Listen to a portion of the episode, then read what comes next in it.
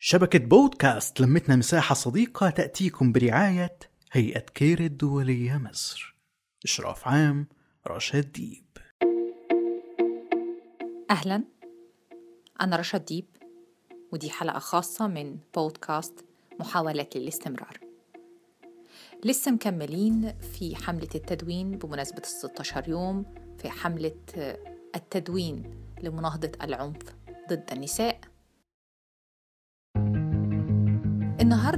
حابة إني أتكلم عن هزيمة الذات. ويمكن المصطلح ده باين الكلمة كبيرة لكن لو بسطناها هنقول الستات بيهزموا نفسهم. إزاي؟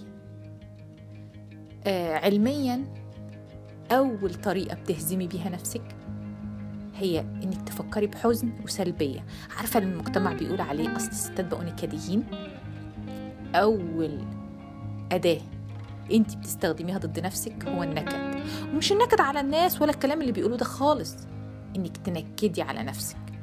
أول نوع من النكد هو إنك تفكري بسلبية أو درامية. أول حاجة إنك طريقة وصفك لنفسك. لو بديتي كلامك بإنك مقهورة مكسورة غلبانة آه لكن إنك تبدأي تغيري الكلمة دي وإنك توصفي حالتك بمعنى.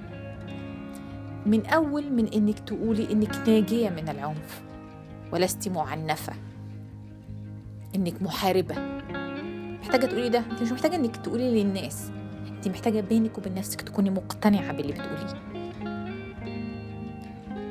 أول حاجة أنت محتاجة إنك تعملي درع بينك وبين كل الظروف اللي بتحاول تهزمك بإنك بداية تعيدي كتابة قصتك. مش كلام كبير ولا ليه علاقة بإن أنا بقولك لا لازم تكوني قوية وإن أنا مش بديكي أدوات لا. أول حاجة في إعادة كتابة قصتك هو أنت إزاي بتتكلمي عن نفسك بينك وبين نفسك. من أول إنك تقولي هعمل إيه وأعيش إزاي ومش هلاقي آكل وإنك تفكري دايما إن الحل في خارج حدودك. بدل ما تشتغلي على تقوية إمكانياتك تفكري إن الحل هيكون بإنك تكوني مع زوج أو إن في حد هيساعدك. بدل ما تبدأي تبصي جوه نفسك إن تقدري تعملي إيه في اللحظة دي. ومش لأن أنا بنظر عليكي أو مش شايفة موقفك لأ. لكن لأن قصص كتير لما تسمعيها من قصص الناجيات.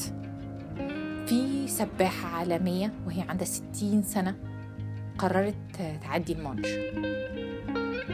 وآخر 15 ساعة بتوصفهم إن هي كانت عينيها مزغللة وما كانتش عارفة تعدي كانت في المية وكانت عندها أفكار إن هي عاوزة تستسلم في اللحظة. دي أول حاجة خطرت في بالها إن هي عدت بمواقف كتير قوي صعبة في الحياة. وإن هي زي ما قدرت تتحمل كل المواقف الصعبة اللي عدت بيها هي تقدر كمان تتحمل 15 ساعة دي وتكمل. هي قعدت تفكر نفسها بالمواقف الصعبة كدروس. مش قعدت تندب حظها. شايفين الفرق؟ على فكرة هما نفس اللحظة دي هتعدي على لو قلنا إن إحنا اتنين ستات في نفس الموقف. ست وهما الاتنين بيعدوا نفس المسافة في البحر. واحدة بعد 15 ساعة لقت نفسها مجهدة فبدأت تندب حظها إن هي ليه يا ربي بعد 15 بعد ما عديت كل ده وفاضلش بس غير 15 ساعة وحقق الميدالية. أتعب كده وما كنش شايفة وعناية مزغللة وأقعد ألطم وأصوت في واحدة تانية عادت كتابة القصة بإن هي تقول أنا عدت علي مواقف كتير بس النهاردة المواقف الكتير دي عدت عليا عشان تأهلني للحظة دي. إن أنا أصمد وأكون قوية وأتحمل كمان 15 ساعة. هو ده الفرق. الموقف واحد بالنسبة للاتنين. ومفيش واحدة فيهم كان حظها أحسن من التانية. إحنا لو قلنا إن كل الظروف متساوية اللي هينجي الست دي ومش هينجي الست التانية هي إن هي متهزمش نفسها بنفسها. ممكن يكون كلامي مش أحسن حاجة لو انتي بتفكري في إن الحل دايما بره مش هيكون من جواكي من خلال إنك تعيدي كتابة قصتك وإنك تفكري إنك مش محتاجة تهزمي نفسك بإنك تفكري إنك تعيدي.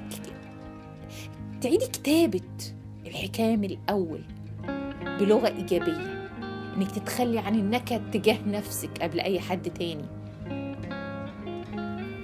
آه الحلقة دي